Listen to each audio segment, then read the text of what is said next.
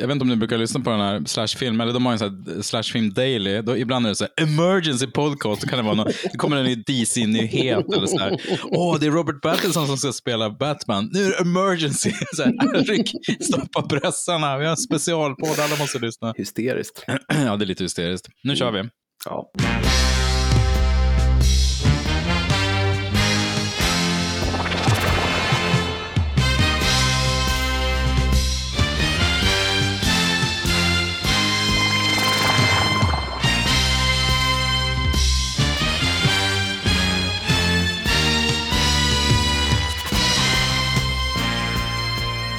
Hej och välkomna till Intresseklubben Antecknar, en podcast om film och regissörer som vi tycker om. Vi, vilka är det frågar du? Jo, det är jag, Per Persson, och eh, på andra sidan eh, Atlanten höll jag på att säga, men på andra sidan linan har vi min gode, gode vän. Jesper Viking. Härligt. Jesper, hur är läget? Jo, men det är bra. Det är bra. Mm. Det är gött att gräva ner sig så här i uh, en favoritregissörs övre. Ja, men det är ju det. För vi har ju som ni redan vet eh, gått lite tillbaka till hur vi jobbade förra våren när vi verkligen penetrerade en hel regissör. Och när det gäller just Steven Spielberg, ja, inte, bokstavligt, inte bokstavligt talat. Då. Ja, när det gäller vår eh, favorit Steven Spielberg så är det svårt att göra det i ett avsnitt om inte det avsnittet ska bli åtta timmar långt. Så då har vi ju delat upp det. Och Ja. efter hans väldigt, väldigt eh, spännande 70-tal så är vi nu framme vid hans 80-tal. Ja, herregud. Ja, herregud. Det, det mest formativa decenniet av dem alla. För, för Ja. vår del i alla fall. Mm. Jo, men det kan man nog säga. Och man kan ju faktiskt konstatera att en hel del av filmerna han gjorde på 80-talet har vi redan pratat ganska utförligt om. Det kan man säga att Vilket vi har. inte är konstigt, för han är ju en av våra absoluta toppregissörer. Jag tyckte det som var roligt med att göra den här äh, miniserien, eller vad man ska kalla det, är ju just att få möjligheten att lyfta och prata om äh, de filmer som kanske inte är så top of mind. Ja, För, för vår del i alla fall. Även om jag skulle våga påstå att eh, om folk får ett, ett Spielberg-sug sådär på fredag kväll, då kanske de inte sträcker sig efter eh, Amistad i hyllan, utan det kanske är något lite mer beprövat, något Mm. mer, kult, pop, populärkulturellt befäst. Stor påse ostbågar så drar man igång eh, Lincoln. Bara, Ja. "Ah, Tre timmars. Det blir mys. Det blir. Det finns säkert sådana också, men Mm. eh, den breda massan tänker jag alltid på. Det blir härligt. Ja. Eh, Det fanns en, en hel del här som vi aldrig riktigt har eh, ens nämnt, tror jag, tidigare. Nej, men exakt. Så det är lite, det är lite göj. 80-talet började ju väldigt starkt för Steve-O. Det var Mm. ju 1981 så kom ju Jakten på den försvunna skatten. Mm. Raiders of the Lost Ark. Det kanske är den ultimata äventyrsfilmen. Skulle du Mm. hålla med om det? Jo, men det kan nog göra. Det, och det är helt neutralt. Det har inte att göra med barndomsminnen eller något sånt. Men det här är objektivt. Helt objektivt. Ja, det- är vetenskapligt bevisat. Jag läste faktiskt en, en eh, researchrapport av en eh, massa forskare i vår ålder som eh, Gud vad bra. Ja, men då, empirisk bevis för det. det var Empires bevisning. Ja. Nej, men då, är det, då är det ju vedertaget. Nej, men den, den har ju ett fruktansvärt driv givetvis och den bärs ju fram också av den enorma charmen hos Harrison Ford förstås. Den satte väl liksom mallen för hur man gör äventyr än idag. Den skapade ju inte mallen, för den, den fanns ju redan. För de, det var ju en stor hommage till såna här ja, men episodiska Mm. Tv-serier. Men att omvandla det till ett långfilmsformat med det här liksom hisnande tempot där det är liksom cliffhanger på cliffhanger. Det var ju ganska, vad ska vi säga, jungfrulig mark på, på stora duken. Precis. Eh, Så det var ju väldigt eh, tongivande. Och det här fick ju Spielbergs förmåga att filma jag menar, action som känns väldigt organisk och enkel att följa med i. och sådär. Mm. Hans, hans begåvning för set pieces fick ju verkligen blomma ut här. Ja, sannerligen. Hallå? Ja, jag är kvar. jag bara var tyst ett tag. Du blev betänksam. Ja, men precis. Du lät djupet av det jag sa sjunka in. Det tog ett tag. Mm. Det, tunga ord. Nej, men det, det, vi, jag tror inte vi ska prata så värst mycket mer om eh, just Raiders of the Lost Ark. Vi gjorde ju en indie-special, uh, vitsigt nog kallad uh, ICA bevakar indiescenen. Eh, det här var ju, vi ska två, två personer tyckte det var kul i alla fall. Det gjorde vi redan i januari 2017, det är avsnitt 36. Ja, just det. Och det ligger ju såklart ute. Om ni inte redan har hört det så ligger det ju överallt på, på Spotify och i din favoritpodcast-app. Så det hänvisar vi gärna till. Där gör vi en, eh, nästan två timmar lång djupdykning i alla tre filmer. Det är tre filmer som har gjorts va? Nej, Crystal Skull också. Jag försökte skoja lite. Den har vi ju... Ja, du tänkte, jag, jag du tänkte så. Att vi höll väldigt hårt. att, att, vi, att vi motade den i grind. Det var lite så här, jaha, och sen kom fyran. Och sen kom fyran en all energi pyste ut ur den här podden. Just det. Så Men nu får vi se. Eh, I, I, skrivande stund är det ju en femma på gång som James Gray. Är det James Gray? Nej, James Mangold. James Mangold är det. Mm. Så länge jag slipper se Shia LaBeouf så. ja, det är tacknämligt. Slipper vi. Det är så taskigt mot Shia LaBeouf för att han, han är ju en hygglig skådis, det är ju inte det. Utan, mm. Men det är ju det här att han var med i princip allt som Steven Spielberg var inblandad i under en period. Mm. Så det blev så det här att han försökte på något sätt diktera för oss vilken skådis vi skulle ta till våra hjärtan. Det, det funkar inte riktigt så. så att, eh, Precis. Det, det låg eh, Shia i fatet lite grann. Jag tror han, hans karriär hade vunnit på lite mer organisk tillväxt. Eventuellt, mm. det är inte mm. säkert. Liksom. Han kanske aldrig ens hade fått en huvudroll om han inte blev pushad av Steve. Han spelar lite samma roll där som han gjorde i, i eh, Transformers-filmerna. Ja, men gud ja. Han är bredare än så givetvis, det har han ju visat på senare år, men um, lite tröttsamt. Detta om detta och mm. mer i, uh, som sagt, vår Indiana Jones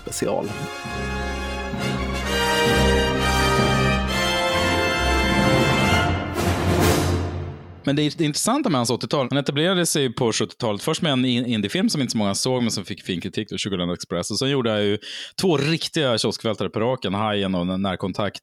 Ja. Och då var han kung, king of the world, ungefär som Cameron. Sen gjorde han den här 1941 som vi ju ändå tyckte hade sina stunder och, och absolut inte var en superflopp, men med hans mått mest så, så var det ju en flopp ändå. Mm. Kommer han tillbaka och gör, gör Raiders som är en dunderhit och blir en franchise. Men det här var ju, det här var ju år, år det vi ska komma till, men det var ju decenniet då han också försökte på sig göra sina första liksom, seriösa filmer, så att säga. Eller liksom, eh, Oscar Bate-filmer om man ska vara krass då. Alltså mer vuxendraman som inte baserade sig på eh, ett äventyr eller sci-fi eller liksom skräck kan man väl säga.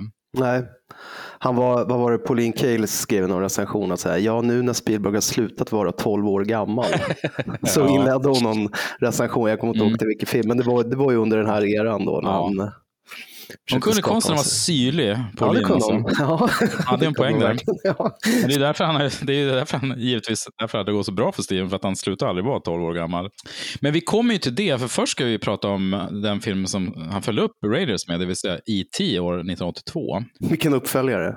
Ja, skojar du? Till uh, Carpenters stora förtret, legendariskt. Mm. gick väl upp, var det samma helg som uh, The Thing och E.T. gick upp? Tror, kan det ha varit jag tror det. Jag, jag tror det var så. Alltså. Nej, det var ju inte bra timing. Universal Pictures presents Steven Spielberg's E.T. The Extraterrestrial.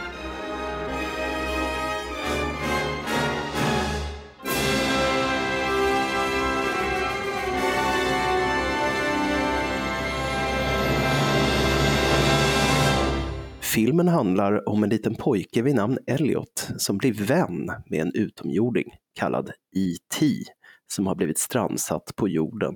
Elliot och hans syskon hjälper utomjordingen att återvända hem och samtidigt försöker hålla honom gömd från deras mamma och de lokala myndigheterna. Mm, ja, men det är sant. Eh. Ja, nej, men, äh, många skulle väl kanske hävda att det här är juvelen i kronan. Ja, jag tycker när vi, när vi, när vi summerar hela hans CV eh, om några poddar, då, då tycker jag också vi ska försöka oss på våra personliga favoriter. Liksom. Mm. Vilka är hans absolut topp fem kanske, eller topp tre. Då man ligger. Men IT ligger ju otroligt varmt om hjärtat såklart. Mm. Jag såg ju om den eh, för inte så länge sedan på Cinemateket här i Stockholm. De körde en 70 mm. Just det. Eh, I Bio Victor och stora salongen. Det var jättekul. Det var ju fullsatt, jättemycket barnfamiljer. Eh, så det var ju en, en, ny generation. liksom. Eh, och det var, ganska, det var ganska tyst också. Det var inte så mycket prat, även om det är det på matinéer. Så, mm. Tack och lov hade de minst, ofta är det ju väldigt små barn med, då ska de föräldrarna sitta och översätta. Men det, det... Vad sa han? Precis, lite så. I min sorg så var det, jag hörde ingen, jag hade förväntat mig att nu kommer många barn börja gråta, du vet, när, när, när IT och Elliot är så sjuka och ligger där i varsin ja, säng. Det. det. var inte så riktigt. Däremot så skrattade de på de rätta ställena och de, de hissnade på de rätta ställena. Så att den funkar absolut eh, för en ny publik. Och det var ju också Tacknämligt var ju det här, den orörda originalversionen inte den här som han... Åh nej, med CGI, nej, men... IT full på, i kylen och Precis. han dricker öl och sånt. Ja, det är ju med, men det han, det han lagt till är lite ansiktsuttryck och det är ja, någon stenhärlig badkar. Ja, men, precis. Ja. Mm. Och um, det, ser, det såg inte så bra ut. Nej. Så det var skönt att se liksom, på storduk, se originalet. Men intressant att de, ingen bölare. Kanske barn är mer avtrubbade idag. Det var massa små ja, spir, bara... spirande psykopater i, i salongen. Var, precis, bara. Fan vad, vilken svag, svag han är, ful. Hoppas han dör. De kanske grät på insidan och var helt mm. Så kan det vara. Romantiserade. Den är ju lite tidlös. Det är ju, handlar ju om eh, vänskap och kärlekstörst. Alltså det, det, mm. Den här elefanten i rummet i hela filmen är ju den här frånvarande pappan såklart. Mm. vi, jag tror vi dryftade i förra podden att det är som, som återkommande tema mm. för, för Spielberg. Eh, mm. skilsmässobarn som han var. Ja, han var precis. Det är också del tre i, i hans triptyk middagsscener. eh, som liksom, efter Close Encounters och Hajen då, så fan till ännu en, en ljuvlig middagsscen i IT. E mm. Som är evigt etsad i minnet. Ja, verkligen. Men har vi pratat om det här eller har jag pratat med dig utan off, off mic om det här? För att min, jag har ju otroligt tydliga minnen från när jag såg den första gången jag var ett barn. Eh, just inledningen när de sitter och äter. För det var ju så många markörer som inte fanns i Sverige då. De, de, de, de spelade Drakar och Demoner som inte fanns. Det kom ju strax efter det. Domino's Pizza. Exakt, de beställde hempizza. Det fanns inte heller. Nej. Skitstora pizzakartonger. ja. Och att kill, ungarna satt liksom med vuxna och hade sin, sin jargong. De var så coola allihopa, så självständiga. Och sen också det att de, de har liksom en sån här köksö mitt i köket. Och mm, det var exotiskt. Mm. Otroligt exotiskt. Så det var så mycket som inte fanns för en liten grabb i Umeå. ja, nej, nej. Det var väl samma i Stockholm. Ja. Jag växte upp i någon liten skrubb på Södermalm. Liksom. Det fanns inga sådana kök där. Men det man också, apropå frånvarande förälder, det, det, man såklart tänker mer på i vuxen ålder är ju Dee Wallace som mamman. Ja, ja. Hon gör ju ganska liten roll, men hon gör ju otroligt fin prestation där. Men hon träder ju fram nu när man ser som vuxen. Mm, Då mm. registrerar man ju henne knappt när man var i tioårsåldern. ja, ja, det är morsa, liksom. tråkigt. Men, ja, men det, det, är någonting, jag bara dröjer kvar med den här middagsscenen för att det, mm. det är liksom, den är så atmosfärisk. Han, det är så optimal mysfaktor med den här. De, mm. Det är någon Tiffany-lampa som hänger över mm. matbordet också. En sån här multifärgad, härlig, blyinfattad grej. Och, ja, och sen, ja, nej, det vet inte. Och även när Elliot ska visa till sina leksaker så, så har han ju Greedo och, och det är såklart en liten nickning till George mm. Lucas. Han har ju flera mm. Star Wars-figurer och så har han någon He-Man-gubbe eller vad det är. Han blandar ja, ju. Precis. Han har ju, och sen har han ju sitt fantastiska Hulk-täcke som han eh, virar in sig när han ligger och mm. spejar på bakgården där. Det, var, mm. det är lustigt för jag gick igenom min garderob för något år sedan och blev så full i fniss över hur jag, man klär sig ju som Elliot än idag. Liksom. det är så man ser ut. Mm. Någon sån konstig blandning mellan honom och och Michael J Fox är tillbaka. Ja, men jag tänkte säga det, den här täckvästen mm. utan armar. Och, ja. Mm. ja, men det är liksom, det, men det är ju vår generation, det var ju liksom det, det vi har fastnat i. Det kan vara hans bästa samarbete med John Williams är nog E.T. faktiskt. Det bara sitter som en smäck. Det är så ja. otroligt fint soundtrack. Mm. Nej, men IT-musiken är perfekt. Det är, ju, han, det är ju extremt crescendo på slutet när IT åker. Det är nog så storvulen som eh, han har varit, tror jag, sista minuten kanske. Men det funkar ju, det, det är jättefint. Och sen de här väldigt snabba stråkarna som kommer, in, som inleder cykeljakten också. Mm. När, man kommer in i det, åh, det, det triggar ju så många minnen och jag kan ju lätt bara börja grina bara jag hör temat. Liksom. Ja. Det är som en uh, Pavlovsk reaktion bara. Apropå cykeljakten, snacka om att man längtar efter uh, ja, BMX-hojar. det var ju också en grej som inte fanns i Sverige. Vad är, det, oh, vad är det för coola cyklar? Ett par år senare dök mm. de upp. Liksom. Jag fick vänta på allting. ja. tog några år. Ja, gud vad sugen man var. Jag hade faktiskt aldrig någon. Det blev aldrig av. Nej, alltså det, det, det jag hade var ju mer så här, lång limpa och så brett mm. styre, lite som Hells Angels-styre, eller chopper-styre. De var ju också coola. Det var coolt. Cyklerna var coola. Alltså. Mm. Ja. Så att vi hade också coola cyklar, inte bara de, men det är svårslaget med BMXarna. Sen Ja. en annan grej som jag tänkte på som eh, alla redan har tänkt på, det är ju, de, de har ju så coola kläder, de, det här gänget, C. Thomas Howell och, och, och Mm. alltså, eh, storebrorsans polare. Mm. En har ju kepa, en har ju så här, det var också något nytt, så här, han har så här lu, bärbara lurar som han hade radio i, så skitstora. Ja, just det med antenn och Med antenn och en hade jättecoola solbriller. Men sen fattar man ju så här, de drar ju på sig alltid när de ska ut och cykla så för att vara coola, men då fattar man också att det blir väldigt enkelt att byta ut dem mot stuntpersoner då, eftersom man inte ser ansiktet Ja, på någon av dem. exakt. Så uppenbart trick, väldigt snyggt trick, för Ja, de ser faktiskt. jävligt coola ut. Ja. Och Elliot har ju, har ju munkis då, eller hoodie med huvan hårt åtdragen. Tittar man noga så ser man ju i vissa scener att det är uppenbart att det är typ en, en stuntkvinna, en nätt kvinna som cyklar han, hans cykel, eller möjligen någon smärt ung man. Men, men det, det funkar ju väldigt bra. Sen, sen eh, shoutout till Alan Davio också som fotade filmen. Mm. För alltså, ljussättning, du pratar om ljuset i middagsscenen, ljuset i, i Elliots rum, Ja, alltså, den, eh, det är magiskt. om man ska hitta, hitta sitt happy place så är det ju så tänk att få vara inne i Elliots pojkrum, alltså med, med det ljuset, det eftermiddagsljuset. Alltså. Ja, skymningsljuset. Helt Det är magiskt. det, vad är det de brukar kalla det? Magic hour. Mm, Fotografer. De precis. får det härliga, Mm. varma skymningsljuset. Och, och då ska vi inte snacka om uh, Halloween-scenen som är jättekul. När de Åh, också har den här Gud, när de perfekta går på skymningsljuset. gatorna. Ja. Ja, solnedgången. Mm. Ja. Det är sinnebilden för halloween-mys. ja, och har man en gång sett det i formativ ålder, då vill man säga, jag vill bo i USA, jag vill Ja, bo i sådana villakvarter.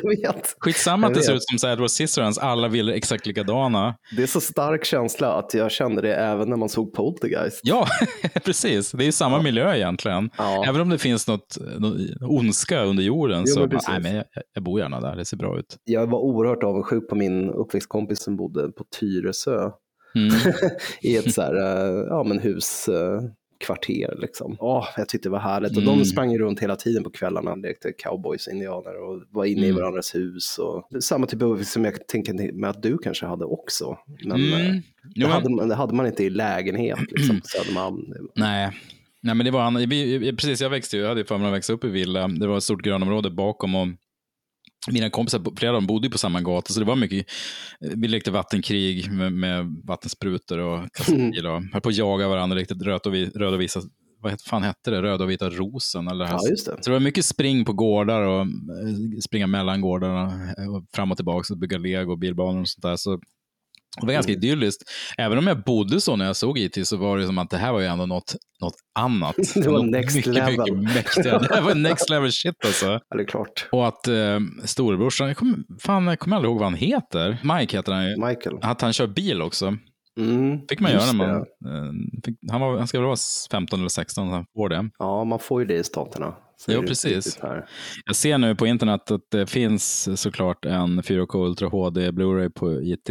Ja, härligt. Då så. Det är bara att slå Så till. den, den går att köpa 300 spänn. Jag vet, jag vet inte vilket Fan, år den släpptes. Billigt, herregud. Mm. Det låter billigt för nu och det. Det finns en limited steelbook förstås också för 499 spänn. Ja, då är det den man måste ha. Jag hoppas ju att den innehåller båda versionerna då. Så att om den är låst Mm. till, till nyversionen så... Ja, det skulle man ju föredra såklart. Mm. Keeping it real. Nej, men sen behöver man knappt säga att Spielbergs otroliga förmåga att regissera barn här firar ju enorma triumfer för alla de här tre barnskådisarna. Eh, och eh, lite Drew Barrymore inte minst, är ju så jävla bra. Ja, Drew Barrymore, ja. Hon blev ju blev nästan skadligt populär efter det här. Visst gjorde hon eh, Eldfödd efter IT? Det måste det ha varit, för hon var väl lite äldre då? Ja, precis. Då var hon inte äldre, för hon, hon var jätteliten i IT. Hon var, var Mm. fem år eller något sånt där. Mm. När kom Eldfödd? 84 eller? Eh, jag tror det. Jag är faktiskt inne och fuskkollar här.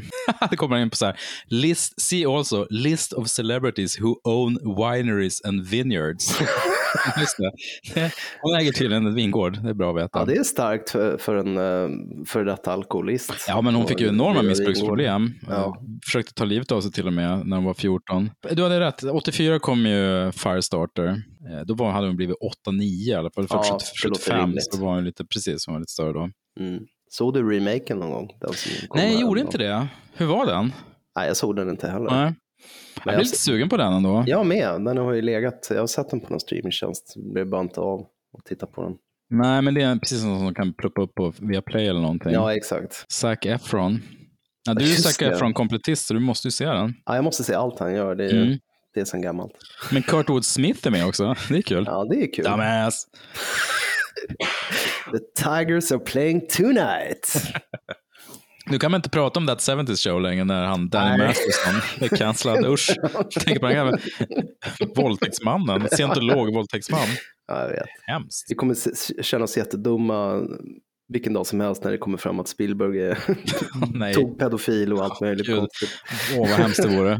Ja, det hade varit tråkigt faktiskt. Svårt att cancella något som genomsyrar hela populärkulturen och har gjort det i 40 år. Alltså, alltså som en som stor närvaro. Ja, det blir ett skräll. Det kanske blir brytpunkten för cancerkulturen. E.T. Mm.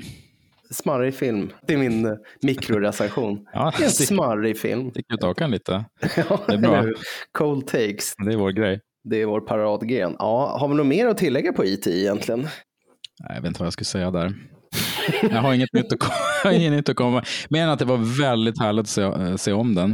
Nej, men det, det, man, det man kan göra när man ser det med nya ögon, å ena sidan absolut jätteonödigt att göra de här fjantiga CGI-tilläggen. För det är lite som den här The Thing, alltså remaken på The Thing, att gummieffekter som är fantastiska, så har man lagt någon slags lager ovanpå. Så det, det var ju en styggelse. Med det sagt så, eh, när man ser om den och sett den många gånger så är det lite kul. För det är jättekul att sitta och fundera på, så här, är, det, är det en halvkropp med jätte, där sitter tre tekniker under bordet, ungefär som Mm. mupparna? Eller är det liksom en helfigur? Det man ser också, det finns ju vissa det finns några få helbilder när man säger IT. Då är han ju väldigt orörlig. Han vankar fram lite som Artodito ungefär. Så man kan se att han är väldigt stel. Då. Ja. Och då, då har han de ögon som bara stirrar rakt fram, som är helt uttryckslösa. Ja, just det. Eh, det, är- det, är några, precis, Ja. det är några få sådana scener. Samtidigt märker man att de har ju satsat för...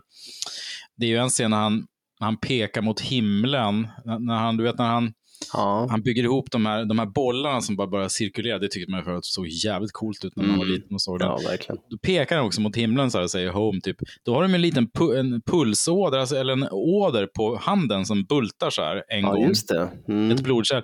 Den, den inklippscenen är kanske tre sekunder och ändå så är det en, ska det bulta då för att man ska se hur Det realistiskt lever. det är. Ja. Och även när han står vid kylen och dricker öl på fyllan, då har de ju verkligen så gjort en, ett tydligt struphuvud som rör sig upp och ner och man ser att han sväller och sådär. Så I närbilderna är det ju väldigt omsorgsfullt för- gjort.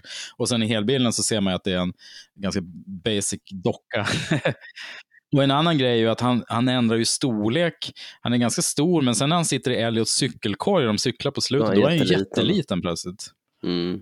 Du, Ja. du kommer ihåg scenen när han är nästan döende och ligger i, ligger i badrummet Ja, och exakt. mamma kommer in. Då är han ju så lång, liksom utsträckt. Sen blir han plötsligt pytteliten. Det får man överseende med. ja, det får man ha. Men han, han har ju kanske förmågan som en, en mask att, eller en snigel att dra ihop kroppen ganska mycket. Så kan det ju vara. Det- Mm. Det är filmens logik. Helt. Mm. Det är lärt sig att, de, att han liksom lät, att det blev Carlo Rambaldi som fick Mm. göra den här uh, varelsen. För att det, han var väl inte så här, superprofilstark i Hollywood egentligen. Det var ju, han var ju en italiensk Precis. schlock FX-mästare. Som, eh, men han var ju såklart en nestor för många av det här unga gardet då, som eh, Mm. Rob Bottin Tom Savini och Rick Baker och de här. Ja, Robotin var ju upptagen. Han, han var ju i Alaska och höll på med Ja, han höll på med Tingestan. Thing då, ja. Tingsta. Och höll, på bli, han gick väl in i väggen tror jag. Han blev Ja, jo, han höll på att jobba ihjäl sig. Antarktis Ja. är det väl förresten, inte Alaska. Mm. Nej, men precis. Han var ju ung och hungrig och eh, det man har hört är att han jobbade ju jämt. Och, ja, Ja. precis. Höll på att nästan dö, tror jag, av Ja. överansträngning. Mm, Och inte okej. Nej, hemskt. men en, en sista grej man kan säga, det är ju hur Spielberg väl, du vet, man får ju inte se en, en man får ju bara se mamman, eh, Diolas. Man får ju inte se någon annan vuxen eh, ovanför midjehöjd väldigt långt in i filmen. Nej. Alltså hela filmen, och du vet Key som kommer, man ser bara hans nyckelknippa, det är så snygg. ja, Ja, precis, Coyote. Man, han, han Mm. går ju bara runt och klirrar med sin, sin knippa.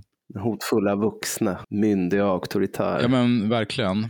Och som hotar den här eh, extremt trygga villatillvaron de har.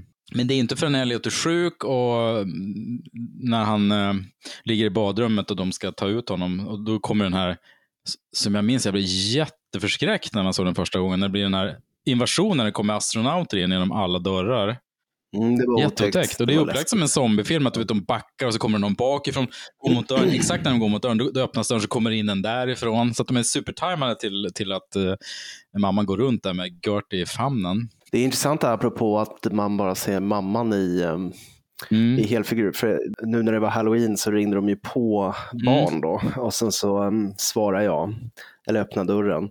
Och barnen är ju så luttrade idag. Så här, hej, hej. Så här, trots att våra hundar skällde som fan. Jag så, så här, Åh, jag bussar hundarna på er. Så de bara, hej, hej. Så här, skrattade. Pliktskyldigt liksom. Grävde i godisskålen. Men, och sen efteråt så poängterade Åsa så här, ja, det är lustigt för att när vi var yngre, då var det liksom lite så här, det var lite otäckare med ja, gubbar. Liksom. Absolut. Kvinnor var ju alltid, eller gummor och så, var alltid mysigt. Så här. Det var bullar och liksom, saft och, och gos. Så här. Men just äh, farbröder, det var, så här, det var lite mm. otäckt. Liksom.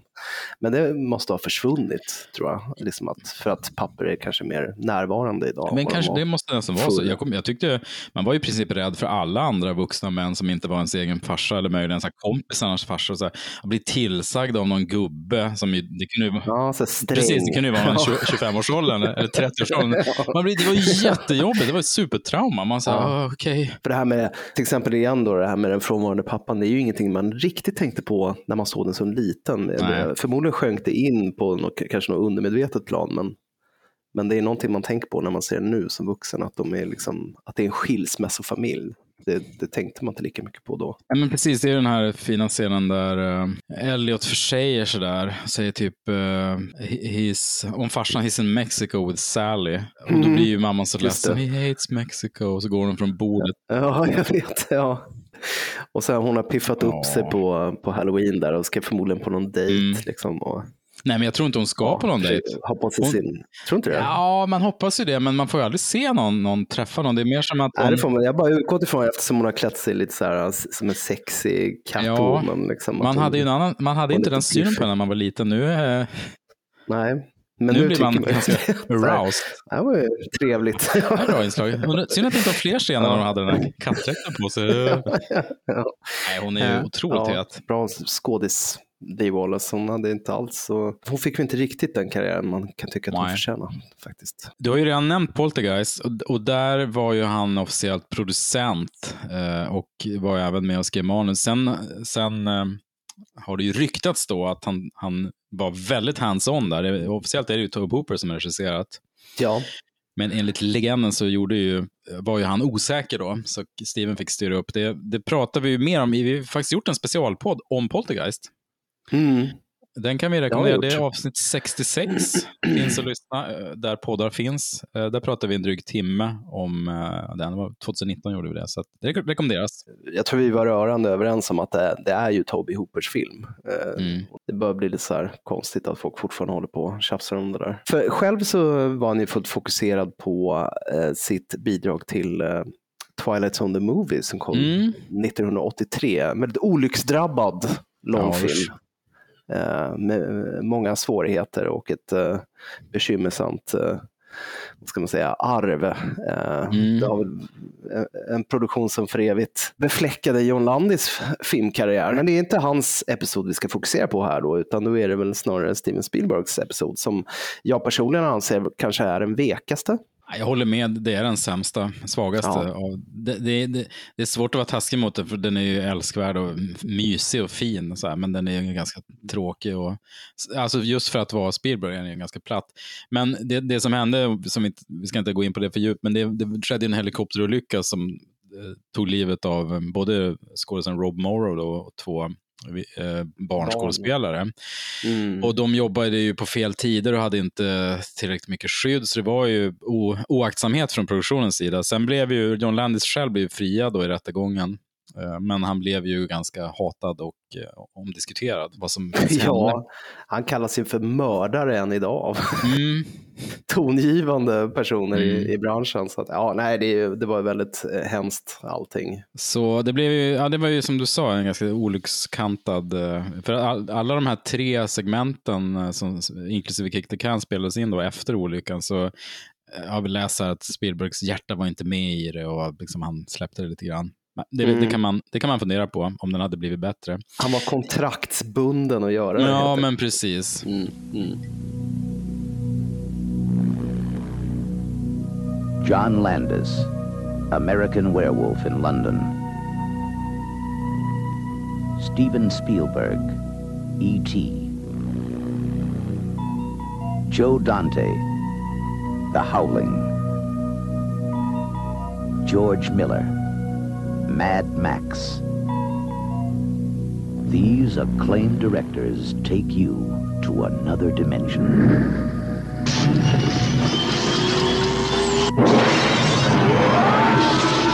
A journey into a wondrous land whose only boundaries are your imagination. Next stop, the Twilight Zone. Invånarna i ett hem för gamla minns sin ungdom. De övertalas av den jovialiske Mr Bloom att de kan få tillbaka sin ungdom i ett nattligt spel som kallas Sparka burken. Under spelet blir de gamla barn igen, men de beslutar sig för att vara gamla och istället vara unga i sinnet. Ja, jag pausar där. Det är från Svensk Filmdatabas, för de avslöjar slutet också, så vi inte ska spoila. inte så mycket att spoila i och för sig. Jag, vet, jag tycker inte det finns någon anledning att se, den här, eh, se just det här segmentet, förutom att Scatman Crothers, då, som ju mest känns som Halloran då, förstås, från The Shining, mm. spelar ju Mr Bloom. Han är ju kul alltid. Han är kul, men han brer ju verkligen på med, med Song of the South-gestaltningen. det är väl mycket molasses i den här rollporträtteringen. Han spelar ganska stort i The Shining också, om vi ska vara helt ja, ärliga. Så faktiskt, det var väl hans det. grej. Do the Scatman. Åldringar som ska bete sig uh, liksom ungdomligt. Ju äldre jag blir, desto mer irriterad blir jag på hela det upplägget. Mm. Som att bara för att man är äldre skulle man vilja springa runt med cap liksom, och Nej, men precis. fäktas med sin käpp. Alltså det, jag, jag blir provocerad. Springa med en pinne och en så här tunnband längs gatan. Mm. Eller spela kula som barn mm. gjorde förr. Ja, man kanske vill vara gammal fast helst då kanske inte ha brock eller cancer. Nej, precis. Kunna, kunna gå ordentligt. ja. De flesta åldrar skulle bara säga, nej men bara jag får vara frisk så är det helt okej. Jag behöver inte så här, gå runt i äppelknyckarbyxor och bli åtta år igen. Gå i barndom gör man ju ändå förr eller senare. Liksom. Om, man, om man tänker också att de var i 75-årsåldern, 84, så är de uppväxt på 10-20-talet. Då fick de säkert jättemycket stryk av sina föräldrar också. De hade säkert inte en kul barndom. Nej, det var ingen lattjo. Nej. De hade ju bättre nu. Uh, usch. Ja, nej men uh, ja, ganska... Uh, alltså folk beskyller ju Spielberg ofta, inklusive oss, för att vara um, säga S-ordet nu? Ja, det är S-word. ja. Och just den här episoden är väl kanske ja, eh, Exhibit A i, mm. bevismaterialet för, för det argumentet. Det är ju, den är ju väldigt sackarinaktig, alltså, den här episoden. Mm. Uh, men återigen, väldigt fint ljussatt och mys. Det är hög mysfaktor mm. såklart. Så jo, det, det, det är det ju. Där förnekar han sig aldrig heller. Uh, så det var en liten sejour. Uh, det blev ju ingen riktig franchise eller av Twilight Zone the Movie. Så var det ju tänkt från början. Men det, mm. det här med olycksfallen var väl sordin på det hela helt enkelt. Ja, den drog in fyra gånger pengarna men det var betraktas kanske ändå som en flopp. De ville nog att det skulle gå lite bättre. Mm. Sen är det ju någonting med så här, antologiformatet är ju mm. knepigt. Mm. Ja. Det var ju lite så här bread and butter för, uh, kanske inte Hammer så mycket, men deras konkurrent, vad heter de, Amicus gjorde mycket antologifilmer ja, på 70-talet. Intresset för det där svalnade. Sen mm. gjordes det ju lite försök så under 80-talet, kommer jag ihåg, när de här uh, Four Rooms och Just det sånt där. Det var inte nödvändigtvis skräck liksom. Ja, exakt. Utan det blev mer så här ett dramaförsök. Men de gick inte heller så himla bra. Det blir lite som ett sketchprogram, att det är mycket hit and miss. En del kanske är jätteroliga, andra ja. dåliga. Men det är som du säger, det lång... Twilight Zone funkar ju mycket bättre som halvtimmes novellfilmer. Episoder, ja. E-, e Episod, exakt, ja. än att klämma ihop fyra stycken. Det är sån här, vad heter den, Cat's Eye, den här Stephen King-filmatiseringen. Mm, den var ju också väldigt så här, mm. om ska säga, eh, svajig. Mm, är ett snällt uttryck. Nu när filmen går direkt till streaming, då ser man ju antologifilmer titt som tätt. Alltså mm. de här VHS-filmerna. Precis. och um, en massa annat. Det dyker alltid, ploppar ju alltid upp runt halloween. Så här, 15 days of halloween och så är det så här Mm. 15-10 minuters stories. Herregud, liksom. Mm. man hinner knappt berätta en sammanhängande berättelse Nej. på den tiden. Det är ju också billigt. Liksom. Och så, så får många obeprövade filmskapare chansen att göra någonting slagkraftigt på kort tid och en väldigt låg budget såklart. Jo, men precis. Det är ju flera som har kommit fram lite just på VHS-fronten. De är också väldigt ojämna, men en del har ju varit svinbra. Ja, men jag gillar ju antologifilmer, men jag har ju noterat att man, man är ju i minoritet. Alltså. Det är inte många som är så intresserade av dem faktiskt. Han gick ju lite vidare då. Nu var ju, kan man ju inte med, med gott samvete kalla Kick the Can för eh, någon form av skräckformat. Eller läskigt på något sätt. Men, eh, men 1984 då kom ju Indiana Jones och de fördömdas tempel. Och det är väl Mm. liksom, då fick vi ta del av av Spielbergs mörka sida. Eh, Mm. Det här har ju alltid varit min eh, favorit. För jag vet att du håller ju eh, Last Crusade kanske lite Ja. högre. Absolut.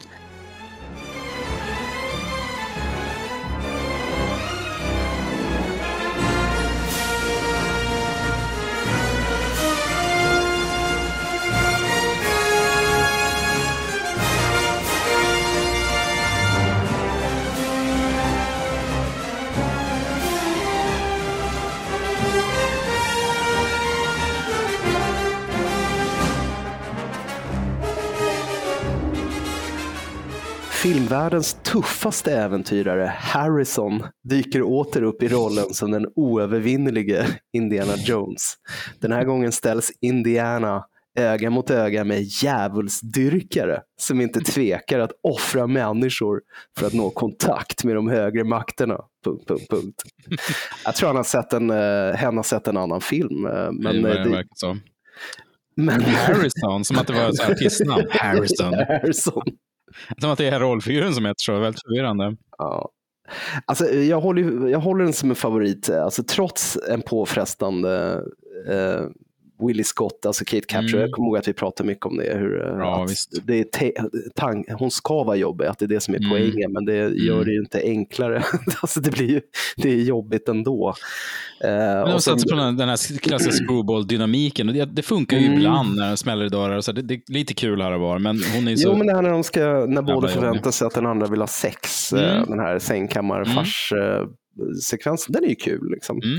Eh, men jag tycker också om den trots den här aningslösa koloniala skildringen av, av indier som Ja. eh, är ganska star- magstark bitvis. Och sen eh, trots barnföljeslagaren, vilket aldrig är en bra idé. Jag gillar den när den kom för att den kändes lite, mm, lite farlig. Innehållet var ju kittlande vuxet på något sätt. Så här. Och Mm. man hade ju precis upptäckt splattergenrens eh, tjusning. Så, här, så att, eh, att de sl- slet ut hjärtan ur kroppar och sånt där. Det, det Den var är häpnadsväckande rå när man ser den. Ja, Då. den symboliserar för mig någon sorts här brytpunkt mellan barndomen och tonåren. Mm, Eh, vi, vi var väl 12 när den kom. mm. Och just att den var så här lite otäckare och sådär. Jo, men jag, jag, jag kan absolut... Förlåt, vad skulle du säga? Nej, men så bara att jag tycker om den för att det är, just för att det är Stevens eh, kanske elakaste och mest svarthumoristiska Mm. eh, och svettiga film. Liksom. Alltså, det är ju, det, det är en väldigt, det är en, den är ju feberrusig på något sätt. Mm. Eh, vilket jag kan tycka är lite roligt sällsynt i hans eh, verkförteckning. Sådär. Ja, men jag såg den också i ganska formativ ålder, så att jag, jag har ju fina minnen av den. Jag tror att det är på senare år när jag sett om den lite äldre och, och bara tänkte, fan vad jobbig hon är, eh, Willy där. Och vad, vad, vad hemskt allting är. Ja. Och det är också så, det är, väldigt, det är lite förvirrande för att i första filmen har han ju Marion då som är ganska tuff då, sidekick. Sen Ja. har han det våpet i tvåan plus ett barn. Då är det som att det signalerar så här, men nu är det familjefilm för vi lägger in ett barn som är lite charmigt i en roll. Men då, å andra sidan då så är det mer våldsam än ettan, eller mer rå- mycket tortyr och när, när de sänks ner mot lavan med ansiktet först så här, det är ju super, det är som en Fulci-rulle, liksom, tortyrporr. Ja. Jättegrovt. Ja. Plus att, apropå kolonismen, de jobbar ju jättemycket med äckel och skräckel också, med ögonen i soppan och äh, käka Mm. aphjärna och alla spindlar och ormar och allt Mm. sånt där. Mm. Krämer på med det, så det är mycket, det är mycket av allt i den. Han är ju inte förtjust i den här filmen heller och han skyller ju det på sin skilsmässa från Amy Irving. Då, att det var, Just det. han hade ett mörkt hjärta när han gjorde den här filmen. Det är Mm. väl hans stående pudling. Liksom. Den blev sucke, drog in eh, mer än tre gånger, tio gånger pengarna. Nej, så det här var en hit. Sen, ehm, har du något mer att tillägga på Fördömelse tempel? Nej, jag tycker ni ska lyssna på vår specialpodd. Där pratar vi länge Ja, men och väl om, om alla Jo, men tre exakt. filmerna. Vi gör ju det. Året efter det, då bestämde han sig då, för, som tidigare sagt, för att växa upp. Så han Mm. gjorde purpurfärgen, the color purple. Jag såg den här för första gången igår kväll. Jag hade inte sett den innan. Ja, du hade inte gjort det? Nej, jag har lite luckor och det här var inte den coolaste filmen man ville se när man var liksom tonåring. Nej. Jag trodde ju att det här var ett, i min okunnighet, att det var ett slavdrama, men den utspelar sig tidigt 1900-tal. 1900, det började 1909 och så sträcker det sig fram till slutet på 30-talet tror jag. Så det, är- Mm. det är klart det är en period som var genomsyrad av liksom, rasism och eh, svarta hade det fattigt och, jävligt. Men den, den utspelar sig ju mest i en svart community kan man säga. Ja, alltså det är ju mer en berättelse om kvinnoförtryck än någonting annat. Absolut, det är det ju. Säga. The Color Purple. An American story for the whole world. It's about life. It's about love. It's about us. You will always remember, Mr.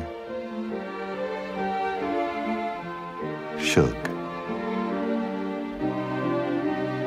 Old Mister. Nettie. Harpo. Squeak. Sophia.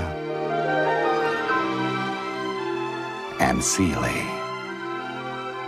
You will never forget the color purple. Seeley växer upp i den amerikanska svarta södern i början av 1900-talet. Hon utnyttjas sexuellt av sin far och blir tilldelad sin man Albert. Hennes nya hem blir inte mycket bättre. Men kvinnor i hennes omgivning lär henne att tro på sig själv. Ett av mina första intryck eh, av den här filmen var att det blev lite så kognitiv dissonans i inledningen där när man hör Whoopi Goldberg beskriva våldtäkt, incest och barnarov ovanpå Mm. den här mattan av mysiga stråkarrangemang. Det blev lite jobbigt på något sätt. Alltså, jag, jag skulle nästan till och med påstå att det inte är särskilt stark soundtrack till den här filmen. Nej. jag tyckte den påminner ganska mycket om E.T. här var också. ja, Och så tänkte jag så här, "Ja, här, nu börjar John Williams apa efter sig själv, men det, det är ju inte han så var det. Quincy som har apat John Williams. Ja, faktiskt. Det, det är lite väl mycket så här, lite svepande generiska stråkar som ligger på, precis som du säger, lite konstiga sammanhang. För den börjar ju väldigt starkt med tio minuter absolut misär med pappor som våldtar sina döttrar, så de får barn, barn som man tror de ska tas ut i skogen, men sen blir de ju bortadopterade och sådär. Och bara, Ja, ja, men sådär. kvinnomisshandel. Ja. Män som, som inte kan uttrycka sig annat genom, genom våld och genom att förtrycka sina stackars fruar. Med det sagt så, alltså det här är, jag gillar ju skillingtryck generellt, men det här är, är kanske lite väl kitschigt för min smak. Helt enkelt. Mm. Och jag, eh, som jag kan, det, den, den är ju också så ganska platt rent bildberättarmässigt. Eh, Mm. Och jag, jag kan, för att vara, verkligen för att vara Steven Spielberg. Jag kan Ja, tänka mig faktiskt. resonemanget, liksom, att han ville kanske att fokus skulle vara just på rollfigurerna och, Mm. och att eh, ja, men Silis berättelse skulle vara styrkan i filmen på något sätt. Och det Mm. låter ju rimligt eh, på pappret, men det blir ju lite tv-films-vibbar av det Mm. hela, tyvärr. Ja, men den är absolut liksom kompetent berättad, men Ja. jag, jag håller absolut med. Man förväntar sig ju smidigare bildlösningar och mycket mer, ja, men som du säger, mycket, mycket mer spännande kreativt bildberättande från en, ett, ett S som Spielberg, men här, det här är Mm. platt och kon, ganska konstlös. Sä- Säkert hans minst eleganta film, om man ska säga så, eller, eller mest eh, ja, konstlösa, raka. eh, Ja, och jag, jag kan liksom inte tänka mig något annat resonemang bakom det än att han ville, liksom- eller var rädd att det skulle komma i vägen för Mm, jag kan tänka mig det. hur drabbande den här berättelsen är. Sen får man ju säga att man hör ju oftast folk lyfta Oprah Winfreys insats och hon är, hon är bra, hon är jättebra i, i sin Mm. roll. Men, men för mig är det ju Whoopi Goldberg som håller ihop den här filmen. Hon var ju ingen filmskådis, hon hade väl Nej, gjort hon ståuppare. Hade gjort några li, Ja. små grejer bara. Så det ja, var ju ganska monologgrej off, Mm. off, off Broadway liksom. Och Mm. blev upptäckt och det var ju verkligen ett casting-geni alltså, som hittade henne. Alltså, jag tycker hon är... Hon är bra. Suverän. Hon är jättebra. Sen eh, tänkte jag också på den här förförelsescenen mellan henne Mm. och eh, hennes make, alltså Danny Glovers eh, älskarinna. Shug Avery. Shug, ja. Det måste väl Mm. vara det närmsta Steven Spielberg har kommit erotik. och då, jag menar, det är inte, det är inte Adrian Lyne-nivå direkt, men det är, ju Nej. ändå, det är ändå ekivokt för att vara honom. Ja, jag, jag tyckte den scenen var fin. Den är ju, han fick ju kritik för att det är ju mer explicit i boken att de verkligen har ett sexuellt eh, lesbiskt förhållande. Att han Här- sveper förbi det. Liksom. Mm.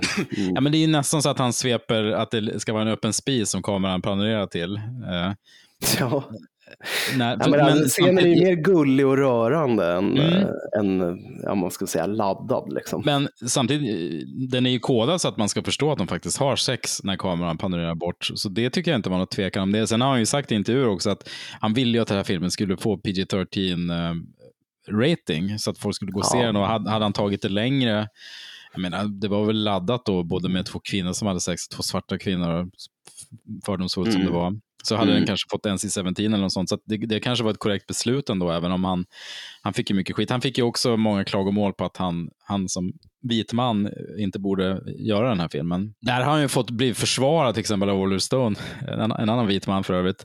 Att hade inte Spielberg tagit sig an den här filmen så hade det ju ingen gjort det, för det är ju inte en jättesäljig berättelse.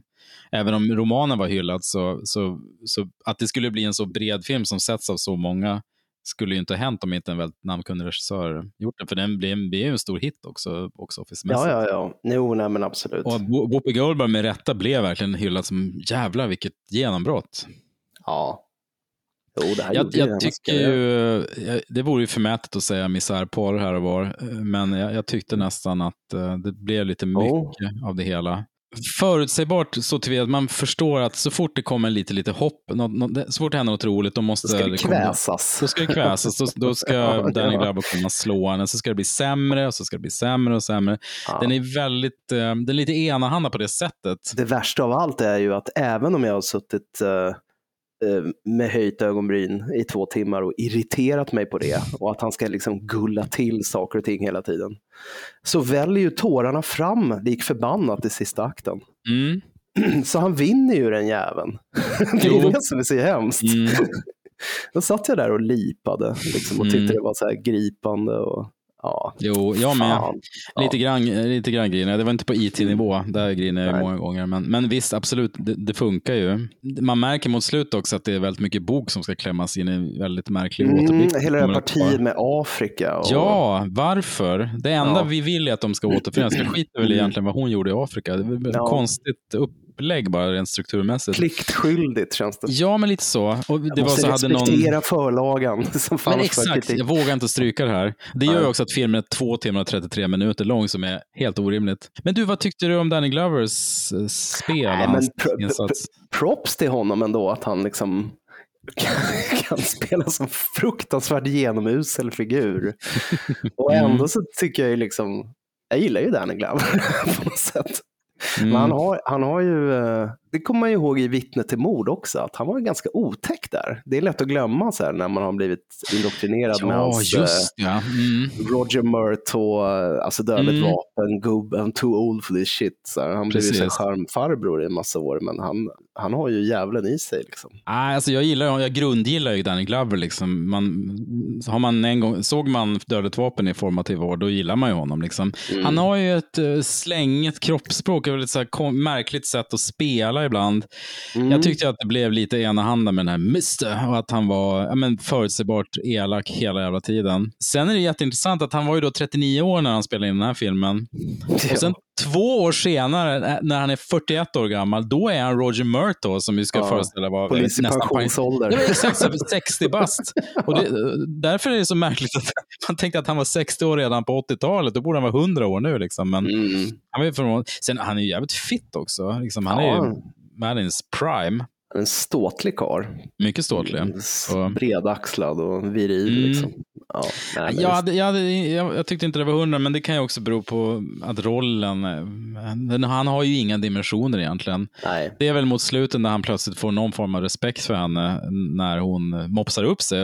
Och det, det Mm. har man ju fått vänta så länge på också. Ja, men det- Jag skulle inte avråda någon från att se den på något sätt. Alltså, historien i sig är berörande och, Mm. och som sagt Whoopi Goldberg är ju fantastisk. Oprah Winfrey är grym. Och... Det finns ju en del att tycka om här, men, men jag, tycker, det gör det. jag tycker inte filmen håller som helhet tyvärr. Nej. Men det här måste väl vara alltså, eh, avstampet i eh, Spielbergs kampanj att lansera sig själv som en seriös regissör. Jo, men jag tror det. För eh, när man ser på hela hans karriär så har han ju, liksom, när man har hela hans CV i huvudet, då har han ju växlat ganska mycket mellan att göra popcornunderhållning och göra ganska seriösa dramer. Men det här var ju första gången som han, men jag sa Oscar Bay tidigare, det är ju taskigt att säga det. Den här fick Ja, ju för övrigt jättemånga nomineringar. Den fick, fick ju 11 nomineringar och eh, vann ingenting.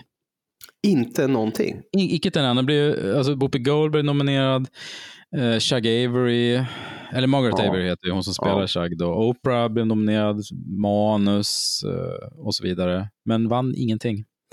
Han, han blev inte nominerad för bästa regissör heller, vilket är ganska ovanligt. När filmen blir nominerad för bästa film så brukar det ju hänga med. Mm. Så den har något rekord så här. Mest, flest nominerade utan att vinna någonting. Kan, Fan, vilken, vilken, vilken så kallad snabb. Mm, det är verkligen en snabb. Ja. Mm. För det blev ju Ja. en snackis som sagt och den, den gick ju jättebra. Fick, blev ju mestadels eh, kritikerhyllad också. Nej men det här var ju verkligen hans eh, första sväng in i mer respektabelt, eh, en viktig berättelse med tyngd. Ja, gissas. Men du, eh, han följde ju upp det med, en, med något likartat två år senare då. Mm. Med en filmatisering av Solens rike, Empire of the Precis. Sun. Var det J.J. Ballard som skrev den? Eller? Ja precis, han som Mm. också skrev Crash och um, Exakt. Ja, vad heter uh, High Rise skrev han ju också. ja precis. Så han har ju skrivit rätt coola böcker som blivit ja, lite ojämna. En del bra filmer och en del halvbra filmer, men alltid intressant. Mm. Det är platt. Ibland blir det bra, ibland blir det dåligt. Men det är alltid intressant. Det är så här klyscha. Det är bra utfyllnad. Ehm, Allt jag säger är bra för utfyllnad. folk som diskar gör något annat nästan lyssnar. Nej, Exakt. Apropå Oscar bait. Ja, Som du- verkligen. här, kan vi, här tog han ju i från fotknölarna.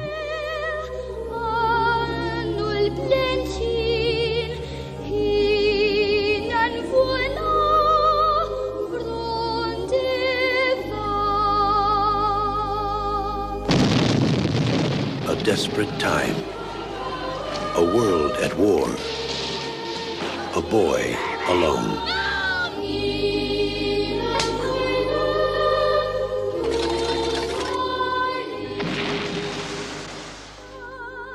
Jim, spelad av Christian Bale, kommer ifrån sina föräldrar i Shanghai under andra världskriget. Han blir upplockad av en amerikan som heter Frank som tar med honom hem till sig och kompisen Basie, spelad av John Malkovich. Tillsammans hamnar de i interneringslägret Lungwa där de kämpar för att överleva sjukdomar och svält. Det var nog den här filmen jag tänkte på. Förlåt att jag rör ihop det, men det var, det var här jag tänkte att John Williams faktiskt återanvände lite IT-stråkar. För jag tyckte Ja, att det var Verkligen. Alltså, likt här och var. Det, det får man ju tillåta kompisar att göra. Det gör ju alla lite grann, men lite, lite, lite uppenbart ibland kanske. Ja, det var kul. Jag läste en, någon på Letterboxd skrev så här, more fun than it sounds. Nej, men det som slog mig när jag började titta på Solens rike igen var ju att den här otroligt kantiga inledningen med en lång rabblande text och voiceover som ska förklara Mm vad gör britterna i Shanghai egentligen Mm. och var, varför ser det ut som Storbritannien? Alltså det blev så himla, det blev så klumpigt på något sätt som man inte är van vid från en sån bildstormare som Spielberg.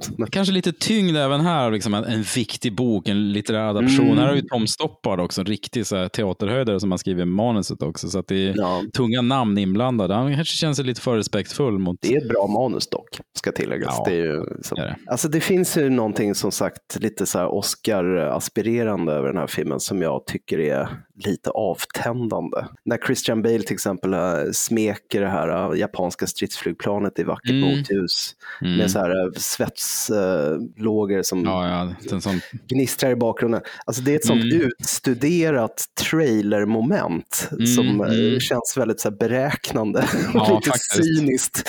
Mm.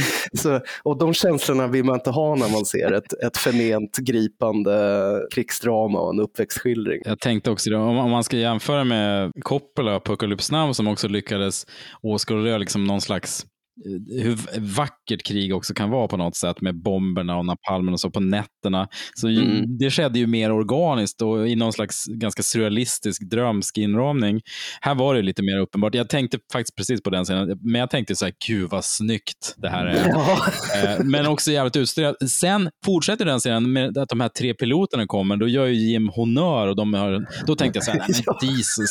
Han kunde ju slutat när han stod där. Det var också en så här perfekt stillbild. Klipp bort, ta inte den när han honör. Ja. Det, var, det var lite jobbigt. ja, jag. Men det åskådliggör ju såklart Jim och hans dröm liksom, om att bli pil- pilot och sådär. Men du, Mm. innan vi snackar, jag måste, jag måste fråga dig en grej. Mm. Det var första gången jag såg den här filmen. Och Ja. jag måste ju säga att jag är ganska färgad av att den vuxne Christian Bale är något av en douche, alltså, verkar Ja. det som. Och, eh, han är bra, och, men han är ju som han är. Du vet. Han är ju som han är. Liksom. Jag hade lite svårt att frikoppla den från min lite negativa bild av Bale när jag såg den unga t- 12-åriga Bale. Kände du så, eller? Eller du, köpte du honom? Jag tycker väldigt mycket om honom som Mm. skådespelare. Eh, Men han har, han har någonting kallt över sig. Mm. Det har han alltid haft, även som barn. Tanken slog mig nog, men jag, jag tycker han är så pass övertygande i rollen att det funkar för mig ändå. Mm. Är- Jag tycker han mestadels är väldigt, väldigt bra. Ibland när han ska vara lite hysterisk och så, så tycker jag han spelar över eh, Mm. en del. Det är klart Jo. han är ett barn och så, men Men de här scenerna till exempel när han ska trycka till tjänstepersonalen och sånt där, det känns ju väldigt naturligt. Här- precis. Redan då. Han, han hade inga problem att ta regi där liksom, i den Nej. scenen. föll sig väldigt naturligt. Det kanske är mitt gamla klasshat som gör att jag har svårt att sympatisera med en här överklassunge som är där, nu får han vad han förtjänar. Det är ju um, Spielberg igen som har liksom nå, nådde fram till honom på ett väldigt bra sätt. Liksom. Mm. han ska ju faktiskt skildra ett ganska brett känsloregister i den här filmen. Och det, det Ja. tycker jag ändå han lyckas med. Liksom allt från bortskämdhet och överlägsenhet och sen panik, vilsenhet och sen, Mm. liksom, och sen har han, för det sker ju ett så här ganska vilket också håller emot filmen lite grann, ett, ett brutalt tonalitetsskifte efter första akten som är en ganska skärrande skildring av eh, ja, men när japanerna invaderar Mm. Shanghai och ha- han blir separerad från sina föräldrar och cyklar runt på de här spökgatorna i sitt gamla Mm. hemkvarter. Alltså det är väldigt, så här, väldigt bistert allting. Och sen så Mm. Vips så är det så här små kul fånglägerskildring med, med glada stråkar och, och titta vad driftig och fräck han är liksom, när han Mm. springer runt och byter grejer och får saker gjorda. Och så. Mm, ja, men faktiskt. Och det är också så här, det, man fattar ju att det här är hemskt och de behandlas ju illa, men det är ju, de har ju ändå relativt gött ganska länge i det här fånglägret om, om man ska vara Mm. Och så. Det känns som att det finns aldrig någon riktig, riktig fara för att de ska bli dö. Alltså, jag hade velat se, väl ta i, men om det hade varit så bara en skenavrättning, eller en, en snabbavrättning av någon Mm. på gatan, så här, med koncentrationslägesskildring. Nu var det säkert så här i ett japanskt fångläger. De behandlas ju ändå relativt bra med krigsmått mätt och så vidare. Men det gör att det, det känns som att det, det, det finns ingen riktig fara för livet. Stakes is low, kan jag tänka. Ja, det är ju inte Merry Christmas Mr. Lawrence direkt. Det är inte Nej. samma. Jag ville ha det hårdare. Det roligaste i hela filmen är ju det här äh, när han ska, när lilla Jim ska gillra någon fågelfälla är det va? Ute i någon, Mm. på någon ska ner i träsket. åk, äh, i träsket där. Mm. Och, så, och, och någon fångvakt går runt och letar efter honom och alla de här amerikanska soldaterna satsar pengar på huruvida han ska bli ertappad eller ej. Och så är det, är- det är väl Ben Stiller som frågar eh, Mm. John Malkovich så här, eh, how much do you bet? You wanna bet? Och så svarar John Malkovich, My Life och så håller han i Life Magazine, vilket är liksom, otroligt billigt skämt. Men det är verkligen det är så här Sucker Abrams nivå. Det är så här nakna pistolen-gag rakt av. Mm, men det är en spännande scen också. Ja, väldigt Det spännande. är kul med Ben Stiller, han ser ut som Simple Jack i den här scenen ungefär. Nej, men Malkovich, eh, ja, men det är en perfekt roll för honom. Så totalt skrupelfri eh, Mm. lycksökare som eh, inte några som helst betänkligheter att, att utnyttja barn som verktyg. Nej, nej, nej. Så han har Han, ingen... hans första idé är att sälja Jimba till högstbjuden för att bli av med honom. Först vill han bli av med hans tänder, alltså kolla om han har guldtänder. Alltså, så det är så otroligt. Hur Och kan jag sen tjäna pengar på den här ungen? hans eh, Jon, eh, spelad av eh, Joey Pants, då, Ja, Joey vår Pants. favorit Pantoliano, som Mm. också gör en så här urtypisk Pantoliano-roll. Sån där lite, liksom lite ettriga losern liksom, som Mm. aldrig riktigt får någon respekt. Nej, liksom, han är alltid hunsad. Liksom. Han är Ja. sidekick till Malkovich, Basie då, men han, han eh, spelar alltid andra, andra bananen. Det är ju taskigt för honom när Jim eh, gör sitt mandomsprov liksom, och får, får vara med ta hans plats. Han är, får ligga bakom någon bänk. Sådär. Mm. Men jag tycker det är fint skildrat, liksom, eh, hans resa från total liksom, aningslöshet och privilegium till, ja, men precis det du sa, tills att han verkligen vill höra hemma och tills att han, blir, han tvingas bli vuxen inom loppet av några år Mm. och nästan glömma bort vem, vem han var. Här är ju verkligen bildberättaren Spielberg tillbaks i hög form. Mm. Det kan Ta bara scenen i början när han springer runt med sin, sitt leksaksplan, så kommer han upp till en höjd och bakom där står en massa japanska soldater. Dialoglöst, liksom. då förstår vi liksom hur, hur nära den här faran hotar egentligen hans privilegierade liv. När de eh, åker, med, de ska till den här middagsbjudningen så, ja men åk inte genom city, vi försöker undvika the crowds liksom, men det är, det är stökigt där så att de åker ändå, de åker i sina superlyxiga Rolls och, men utanför så, så får man ett tvärsnitt av hela samhället, liksom, motsättningar och bråk och kravaller och så. De sitter med sina maskeradkläder och känner Ja, obehaget. Mamman är helt äcklad liksom, när det står Ja. folk utanför och knackar. Ew. Vad äckligt. Och sen även så här, det, det finns ju flera sådana scener som han excellerar i, till exempel Jurassic Park eller Indiana Jones. Det här när han börjar någonstans med eh, några människor och så gör han en, en, antingen en, en kranåkning eller en panorering åt sidan och så går de över en höjd och så på andra sidan höjden så har du en hel Ja, men som en, en, en hel stadion med prylar eller ett stort flygfält med jättemycket människor. Det, det är flera sådana scener. Man får den episka Mm. skalan av mycket, det hela. mycket massscener i, Mm, i den här filmen. Ja.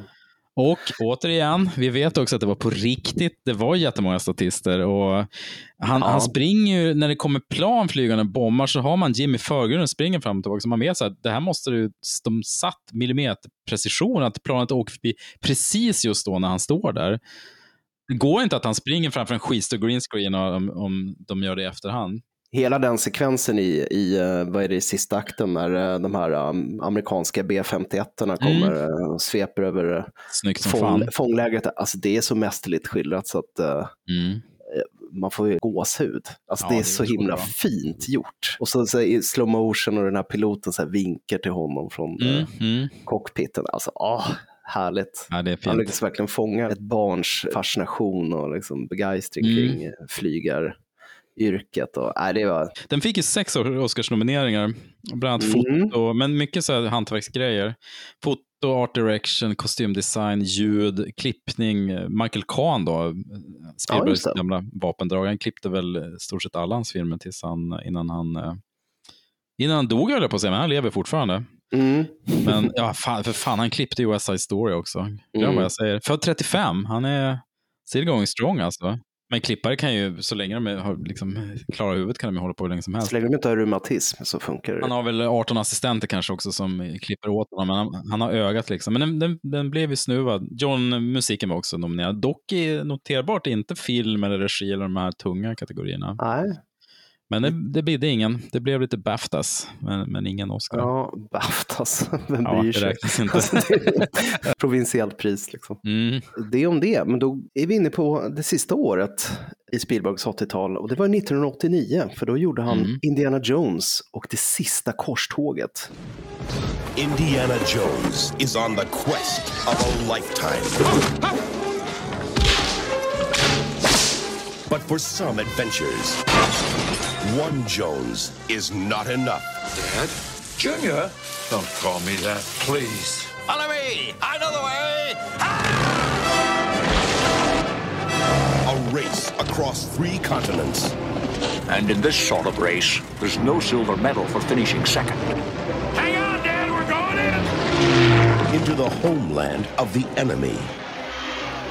Nazis. I hate these guys. Alla tiders äventyrare, den oöverträffade Indiana Jones, hamnar i nazisternas våld i en rafflande actionfilm. Den här gången är Indiana på jakt efter den heliga graalen, en skräckfylld utmaning som leder till rader av hisnande sammandrabbningar. Färden går via Venedig och Berlin till Nordafrika och spänningen når sin kulmen när vår hjälte försöker frita sin gamle far. Det är bra. Pustigt som fan. Ja, många adjektiv. Jag trodde nästan du skulle säga så här, den orädde äventyraren Harrison. Harrison. Men äh, det blev inte så den här gången. Jag såg om, eller vi såg om den här, för nu är det väl ett par år sedan på Cinemateket. eh, Mm, gjorde vi. Det var ju, jag har ju sett den hemma också, den, den är ju så det var jävla god mysig. stämning i, Det i var, ja, biosalongen. det var inte så många haters där som bara reste sig upp och bara bu. Det är för snällt. Utan nej, de tyckte det var härligt. Nej, men han har ju så jävla, så jävla bra samspel med Sean Connery där. Det är, Det är fantastiskt. Det var inspirerat att ta in Connery i den här. Och eh, man, här har vi ju eh, ganska marginellt love interest. Eller det, det är den här tjejen som visar sig vara tysk. Ja, vad fan är Alison, Alison Doody det. Det. Mm. Det är bra manus. Jag tycker om att de återvänder och har nassarna som huvudskurkar, vilket alltid är gött. Tacksamt. Ja. Väldigt, väldigt tacksamt. Den hänger ju på traditionen med ettan också, att, mm, att Hitler är på jakt efter, eller det är inte Hitler, men att, att de är på jakt efter en, liksom en Att övernaturlig ockulta artefakt. artefakter. Mm. Exakt, att det är det som åsyftas. Eh, Det är ju mysigt när de är på zeppelinaren och sådär också. Och det här ständiga gnabbandet mellan Henry Jones senior och junior är ju, är ju charmigt, helt enkelt. Hur Harrison, alltså Indiana försöker hela tiden få liksom approval av sin farsa som bara Ja. är helt frånvarande hela tiden. Uppskattning och respekt. Mm, han får Ja. aldrig det. Och sen har det ju några väldigt charmiga, nästan slapstick-scener. De är inlåsta på slottet och är hopbundna och det börjar brinna och så. Det är ju... Det är helt klart den varmaste av indiefilmerna. Det tror jag Ja, vi det kan man är överens om i, i Mm. specialavsnittet också. Och, ja, den var ju, eh, många, många tycker att den är liksom lite för snäll. Eh, att han liksom överkompenserade för de fördömdas tempel. Det är inte då. så många barnoffer eller tortyrscener. eller Nej. sådär. det är mer feel good. Barnarbetare som blir avrättade. Det saknar man ju såklart. Ja, jag, jag gör ju det. men eh, ja, nej men eh, jag tycker den här är råcharmig såklart. Det är inget, inget snack om saken. Det är lustigt egentligen att den, den går tillbaks. Den har ju egentligen precis samma upplägg som ettan. Att han är på kontoret och så kommer det några män och förklarar en jätte, jätte, Mm. jättelång exposition-scen. Här är det då eh, Glover då, inte Danny Glover, men vad heter han? Julian Glover, som, som har den här de har en jätte, jättelång dialogscen också, men eftersom Spielberg är så bra på det här med blocking och så, så, så blir det ju bra. Det blir ju man, man tittar ju, man, man sugs in i det. Nu höll jag på nästan på att glömma att den har den här fantastiska prologen med River Phoenix som den unge Indiana Jones också. Så den Mm. börjar ju precis som tvåan, att mitt i actionsmeten. Det gör ju ettan också, även om den är lite lugnare där. Men nu vill jag återigen hänvisa till vår specialpodd så får man veta lite mer. Nej, men vi, vi rundar väl av eh, Spielbergs 80-tal då. Ja, vi gör väl Med det. eh, Always. A life of danger. My engine's on fire! Can you believe that? And I was in such a good mood. A land of fire. Pete, that dive is way too steep. They thought their world had ended. I know you can't see me, It had only just begun. but I'm right here. From director Steven Spielberg. Always. Jag kan, jag, kan dra en synopsis direkt på den filmen. Det här var sedan 1989, samma år då som Last Crusade, så han var ju väldigt flitig. Jag tar från filmtipset. eh, Pete Sandich är en våghalsig pilot som tycker om att leva riskfyllt. Men hans flickvän Dorinda och hans bästa vän Al vet att han inte kan fortsätta leva på samma sätt. Efter att ha offrat sitt liv för att rädda Al står han nu inför sin största utmaning, att hjälpa Dorinda att gå vidare med sitt liv. Det här är ju, om jag har förstått rätt, Spielbergs första och hittills enda remake. Ja, det kan det nog vara. Ja. Kan det stämma? För om man kollar, Ja. alltså West Side Story är ju, det är ju en, det är en bearbetning av musikalen, så det är inte remake på Robert Wise-filmen, så det är en ny take på... Och Hook är ju inte en remake egentligen heller. Nej, Och han har gjort mycket litterära... Ja, men precis. Även om det är lite Peter Pan-influerat. Sen har han gjort mycket... Ja, det vet du såklart. Jag Ja. vet inte förklara det för dig. Nej, men det här är ju alltså en remake på A Guy Named Joe, eh, som är från 1943. Har du sett den filmen? ja, det har jag faktiskt en gång i tiden. Ja. Har med Spencer. Tracy och Van Ja. Johnson. Och, ja, Hjältar dö aldrig heter den. Eh, Victor Fleming regisserade. ja, exakt. Så du har ju, du har ju precis, du har ju Spencer Tracy då i Richard Dreyfuss roll, Irene Dunn som Olle Hunter och Van Johnson är kompisen då. Spelad här av, eh, vad heter han? John Goodman. John Goodman ja. Den här filmen är ju verkligen en vattendelare. För att, Mm. ehm, jag tror, vi har väl också lite olika syn på den. Jag kan ju säga så här att när jag såg den nu, jag, jag såg den faktiskt på premiären när den kom. Ja, du gjorde det? Eh, Mm. Ja, det, det gjorde jag. Men jag såg den nu, då tyckte jag den var, jag tyckte den var väldigt charmig. Alltså det är en bagatell. Småskrattade och, och blev rörd och rycktes med i de här brandsläckningsscenerna. Och, alltså han, han har gjort en Capra-rulle liksom. Även om det nu var Victor Fleming som gjorde originalet så var det ju ändå den här typen Mm. av ja, men sentimental feelgood som var Hollywoods bread and butter på 40-talet och det förknippar man väl främst med Frank Capra nu för tiden. Men jag såg den ju som sagt på premiärdagen, en klockan 12-visning var det på Filmstaden i Stockholm, var tomt i salongen. Och jag var väldigt besviken vill jag minnas, för jag trodde att det skulle vara mer av en komedi liksom baserat på att eh, ja, men John Goodman var ju med och han hade Hawaii-skjorta och bakvänd keps. Och det tyckte jag bäddade för skrattfest. men det var ju alldeles för mycket kärlek och sånt trams, eh, Mm. tyckte jag då. Men när jag såg om den nu som en medelålders gråtmild eh, man så, så föll bitarna på plats på något sätt. Mm. Eh, så eh, jag, jag tyckte, jag ser, jag ser den nästan som en lite så här förbisedd pärla. Mm. Mm. Hur, hur, Ja, men spännande. Jag, sk jag, skrev, jag skrev till det att jag, jag kallar den för Hard to watch, det här gamla Ja. 30 Rock-skämtet. Jag hade lite problem med den. eh, jag hade inte sett den tidigare. Eh, för det har varit så här hål verkligen i, i min Spielberg-bildning. Jag tyckte jag hade svårt att komma in i den. Jag tyckte att spelet mellan Dreyfus och Holly Hunter var så konstigt på något sätt. Sen, de är så aviga mot varandra. Och så, det, det är något som finns osagt hela tiden. Jag, ty, jag tyckte inte det svängde riktigt. Jag tyckte också att John Goodman, som ju alltid är pålitlig, och det här var ju under hans absoluta heyday, han är ju fortfarande fantastisk. Roseanne, eh, gigant. Ja, men exakt. Roseanne. Han gjorde Sea of Love här i, i samma veva. Ja, Några år King senare. Ralph. Och... King Ralph, Arachnophobia kom året efter. Barton Ja. Fink kom två år senare. Mm. Eh, han var en, eh, Racing Arizona kom två år tidigare. Så man, man visste ju vem han var. Han var den här jävla... Och det fattar ju just den här besvikelsen också.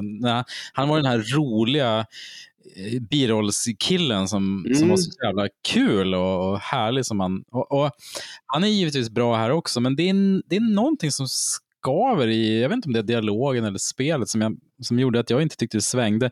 Det märks ju här, eller det märks ju ibland, eller det märks på hela filmen att det är en remake, för den är ju väldigt corny, men på ett bra sätt. Liksom. Och Spielberg kan ju vara corny och ändå funka väldigt bra. Men, Mm. som när hon ska, eh, när han ger henne girly clothes, som man säger. Hon får en jättesexig kl- klänning Ja. som är och så ska Hon är alla en de här- tomboy liksom. Ja, men hon är ju det, men han ser kvinnan i henne. Han, han, hon är Mm. en av killarna då. Hon fly- flyger plan och hon är lite som Marion egentligen i eh, Ja. första Raiders. Att hon är en karakar i, i kvinnogestalt som kan slå folk på käften och dricka, dricka whisky utan att, utan att bli full och sådär. Men sen Mm. får hon ju en klänning och då ska ju alla de här smutsiga arbetarna dansa med så de måste kuta järnet, tvätta händerna och komma tillbaka. Så så här, nej, jag, jag tyckte det var lite så här, sunkigt, hade åldrats lite.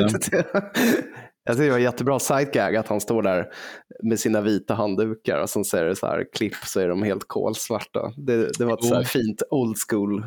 Mm. Jo, men just det, han, han säger lite grejer också. Jag tror att det var lite, känns lite improviserat från Dreyfus. Han, han drar några så syla kommentarer. Det, det var, jo, men det är ganska kul just när man ser honom. Men sen, eh, jag tycker att filmen lyfter verkligen när eh, Dreyfus dör. det låter ju taskigt att säga det, men den går in i sin lite mjukare, mer eh, fantasyfas, vad man ska säga. Då, Ja. Det förstår man ju också, det att han, jag menar, han älskar ju henne, men han var ju så här, de hade det där aviga, tuffa jargongen, så han, kunde aldrig, han vågade aldrig säga det, för han skulle vara tuffa killen hela tiden. Och nu är det för sent liksom. Mm.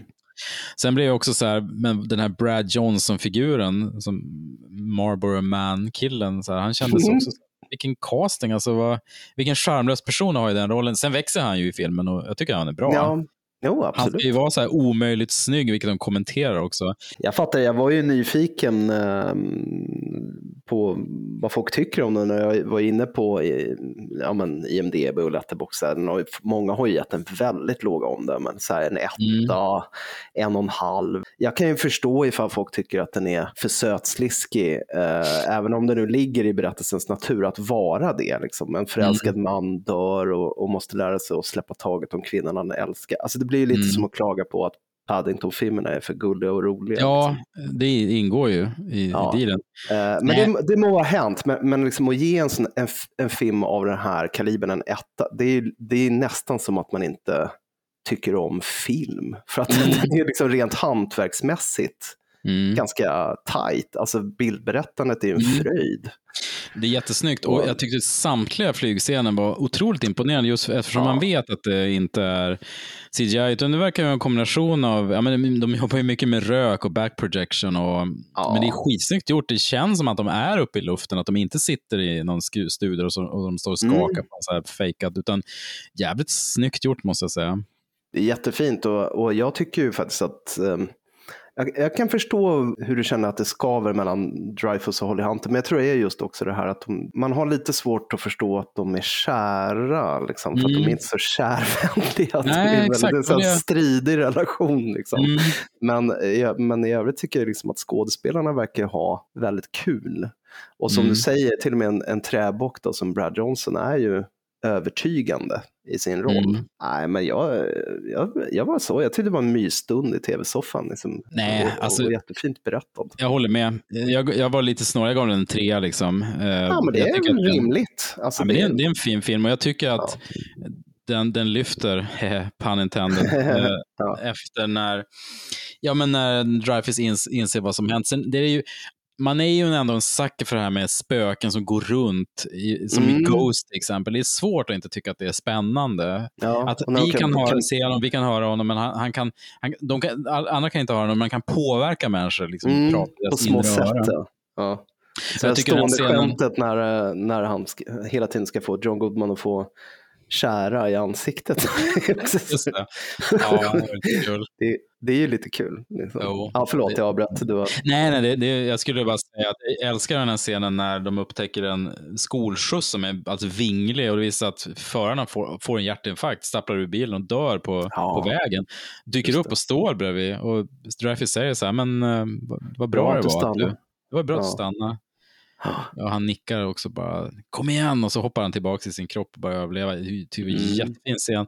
Sen tycker jag, jag blev också väldigt rörd på slutet. Jag tycker eh, de har jättebra kemi, Dreyfus och Holly Hunter. Och Dreyfus, Mm. eh, det här var väl lite efter han hade drogat klart kanske. Han, jag läste lite om det. Han, han, enligt uppgift så knarkar han ju som mest mellan typ 78 och 82. Och han, han Mm. fick ju inte så mycket roller. Han har ju sagt att han minns inte vissa filmer. Men sen eh, gjorde han den här Down Beverly Hills kanske, kan det stämma, 86 eller något. Så Ja, just kom det. tillbaka så här var det lite efter comebacken. Eh, precis, och man känner ju också så här, det, det här är ju ändå bara tio år efter, eh, jag tror det påverkar det också, jag tycker han ser så jävla gammal ut fast det bara var tio år efter eh, Mm. När kontakten tredje Han blev graden. väldigt fort vithårig. Liksom. Han blev ju det, och det är inget, fel i det. Sen har ju den här ganska missklädsamma muschen också som inte direkt gör att han ser Mm. yngre ut. Nej, Eh, Det var ett märkligt val, för i, i och med att han har musch och den här gubbjackan, han var ju tror jag 42 när de spelade in den här, men han känns ju minst tio år äldre. Men Ja, kanske han kanske ville det. Han kanske känner sig lite pojkig. Ja. Liksom. Han har ju väldigt så här, eh, hetsig, energisk pojkig utstrålning. Så att det, Men exakt, Hajen är ju som en pojke fast han var Mm. liksom 30-årsåldern. Mm.